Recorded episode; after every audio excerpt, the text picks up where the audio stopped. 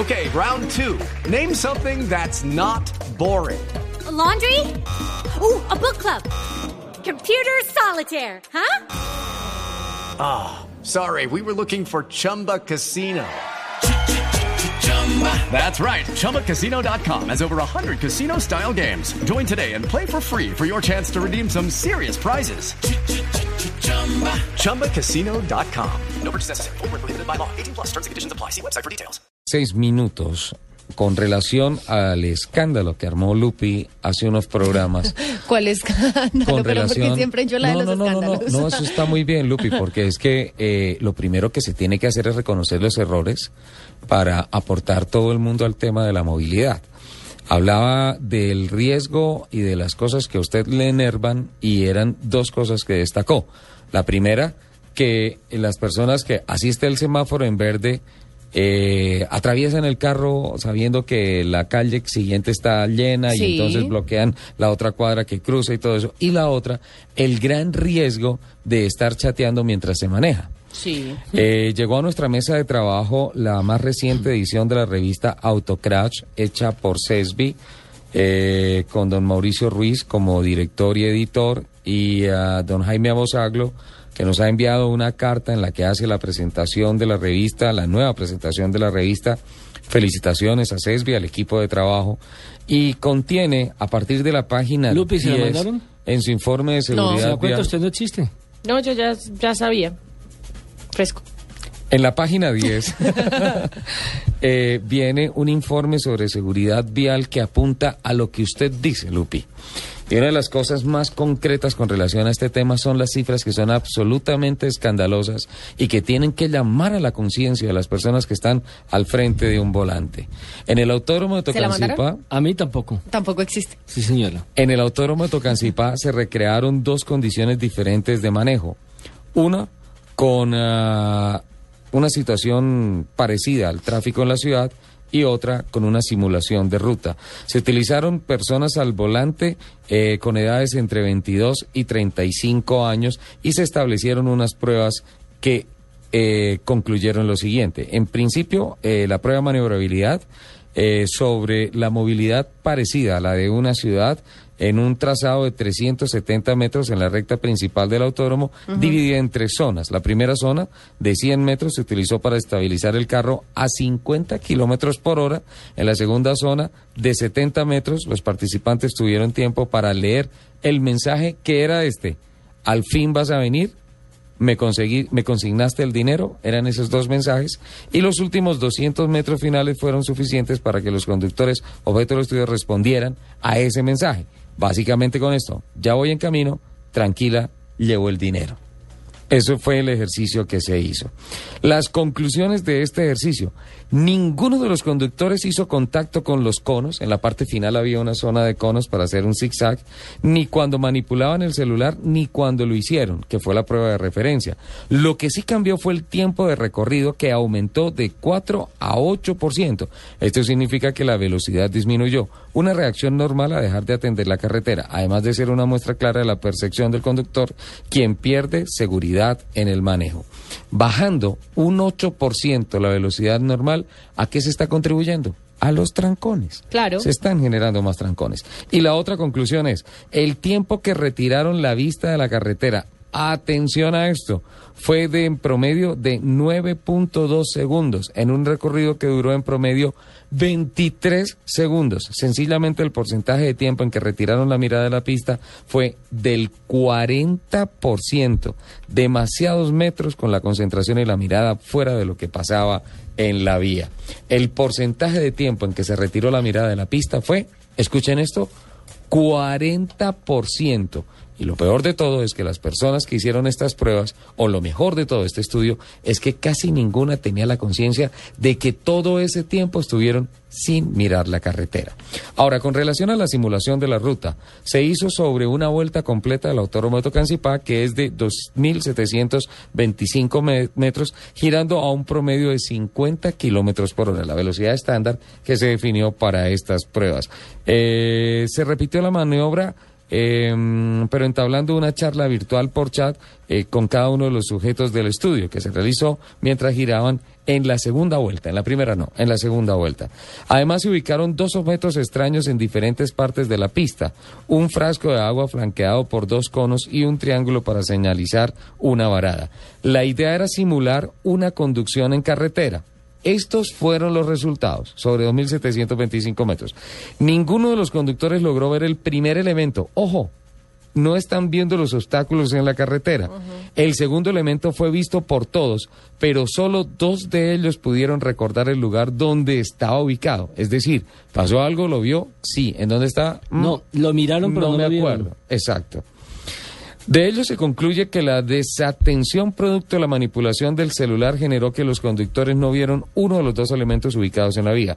Esto, en una conducción en ciudad, podría ser una señal de tránsito que a la postre podría generar una infracción de tránsito o inclusive un accidente. Es decir, uno tranquilamente por estar chateando Se puede, pasar un par, un semáforo, Exacto. atropellar a alguien. No ver la luz de un semáforo, no ver un pare, no ver un cruce No, prohibido, eh, eh, es que no ver a un peatón. Es, es que generalmente en los semáforos no ven las luces. Eh, lo digo porque uno se da cuenta que el de adelante está chateando, cambia la luz a verde, es decir, para Y no arrancan, ajá. no arrancan. Y uno pierde más o menos entre 8 y 12 segundos mientras le pita y mientras el tipo vuelve y se concentra y se mete en el tema que está conduciendo. Pero aparte de eso, el tipo se, va, se, se pone furioso y empieza o a madrear a, quien le está pitando o a quien le está exigiendo que se concentre o a hacerle pistola o a hacerle que pase por encima. Don Nelson, ¿Es verdad? no sea tan gráfico. Ay, pero yo sí les digo, cuando yo voy en mi topo y me empiezan a pitar, yo le digo, ay, no, si quiere volar, cómprese un avión. Tengo cifras. tengo cifras. O- o un helicóptero, Más espeluznantes. No tengo helicóptero, Lupi. Me encantaría, se lo juro. Ya, últimamente, últimamente la gente de la radio deportiva anda dicen en avión, ¿no? Tengo. ¿Quién más? Vinasco en avión, usted en helicóptero. No, pero pues No, eso es fue. que no. Eso fue un cursito nomás. Qué gente. Hay cifras más espeluznantes. Con base en el tiempo de referencia tomado en la vuelta donde solo giraron en la pista, se logró establecer que un conductor manipulando el teléfono pierde la vista, pierde de vista en promedio el 26% del tiempo mientras interactúa con este. Es decir, que una cuarta parte de los minutos que duraron eh, girando estaban totalmente distraídos de la vida. En prueba ciudad y en prueba ruta se mantiene el 40% de distracción. Al igual que en la prueba anterior se, se registra una circulación a menor velocidad mientras se manipula el, el celular, aumentando en promedio un 13% de conducción, evidenciando nuevamente la disminución de seguridad del conductor. Escuchen esto. Del recorrido total que duró dos minutos y medio mientras chateaban los conductores, rodaron sin mirar la vía en promedio 715 metros. Eh, Ave María. 715 metros por donde se analiza una cifra absolutamente aberrante, alarmante. 715 metros. Son las pruebas que contiene... ¿No te llegó la revista, Lupi? No. Te la regalo. Muchas gracias. La Eh, revista Autocrash, en donde es muy sencillo. Para esto no se necesitan ir a clases, ir a campañas, nada. Señor, si está manejando, maneje. Señora, si está manejando, maneje. No conduzca mientras está chateando. Deje los mensajes para cuando pare el vehículo, para cuando ya no esté Cuando en la a vía. su destino. Y eso que ya el Pero- celular y el chat eh, desplazaron a la minifalda, ¿no? Míreme esto. ¿Cómo? Claro, en, Justamente. en tierra caliente, en tierra caliente, usted vio una niña con minifalda y todo el mundo se le iban los ojos y se desubicaba, no tenía su mirada en la vía. Ya no. Ya no, ya ahora el chat ha desplazado esa parte. Des- Dese cuenta lo que perdimos. Mire, señor Soler, que parece Señora. que estuviéramos conectados. Sí. Justamente anoche estaba leyendo este estudio que dice que mandar mensajes de textos, man- mandar mensajes de voz Sí, es mensajes. igual de peligroso que textearlos. Así, o sea, grabo el mensaje Y lo envío. Dice, hola, es que voy por tal lado en 15 Ajá, minutos, claro, te llevo la, plata. ahora lo que hace es enviar los mensajes de voz por el chat. Sí. Es igual de peligroso que textearlos. Mire esto. Se realizó un estudio en Estados Unidos eh, y se comprobó que enviar los mensajes por sistema de voz es igual que inseguro que enviarlos si los, si los teclea a la hora de manejar. La investigación fue realizada por el Instituto de Transporte de Texas A&M A&M. donde 43 participantes colaboraron con este ejercicio. En él, las personas necesitaban manejar un mismo curso, mientras que al mismo tiempo tecleaban un mensaje. Y en otro caso, hacían lo mismo, pero usando el sistema de voz para enviar mensajes. El dictamen fue que los tiempos de respuesta de los conductores eran lentos, no importando, no, sin importar cuál era el método que se usara. Los conductores en el estudio usaron eh, dos sistemas, el iOS y el Android. En el mismo lapso, los Ajá. investigadores medían la cantidad de tiempo que mantenían sus ojos en el, en el camino junto con el intervalo de respuesta que debían dar al momento que una luz les parpadeaba durante la prueba. Tenían un tablero en, el, en el auto en donde les parpadeaba una luz y tenían que dar alguna respuesta. Al momento del ejercicio se les pidió a los conductores mantener la velocidad de 48 kilómetros por hora con la dirección completamente recta y al mismo tiempo realizar cinco acciones: mandar un mensaje, leer un mensaje y leer contestar tres mensajes. Por cada minuto detrás del volante, los conductores pasaban un promedio de 37.3 segundos viendo el camino. Miren eso, estamos muy cerca del 40% del que habla. ¡Ey, qué bueno eso, Lupi! Eh, esto sin del que habla las pruebas en el autódromo. Esto eh, sin contar el tiempo que normalmente se toma cualquier persona revisando el velocímetro, los espejos retrovisores y en este caso eh, de la prueba la luz que parpadeaba en el tablero para realizar alguna alguna prueba.